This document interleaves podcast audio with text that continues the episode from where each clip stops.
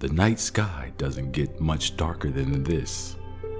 I dare to stare into the stars, scanning the night sky for my grandma and big mama. They usually aren't this late.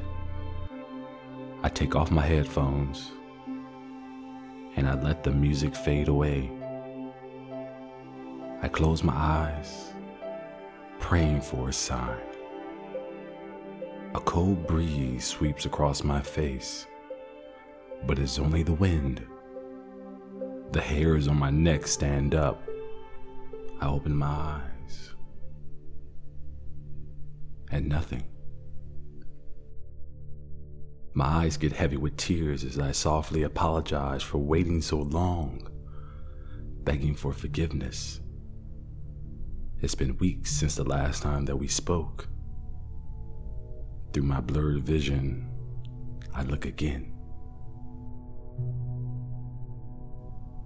And a sense of calm comes over me. The same one that used to cover me when they hugged me hello. I wait. Another gush of wind blows by my patio.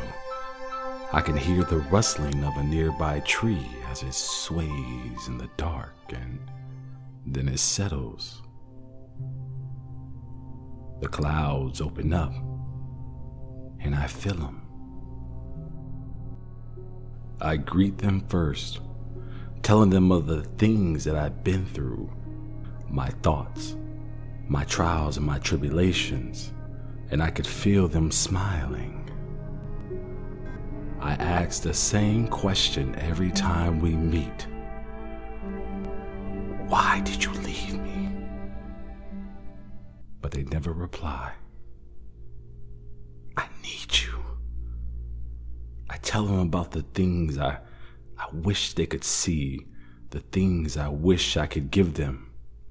I just want to make them proud, to let them know that their life was not given in vain. I want to make you proud. What should I do? And it comes. Put on the show, baby. God's watching.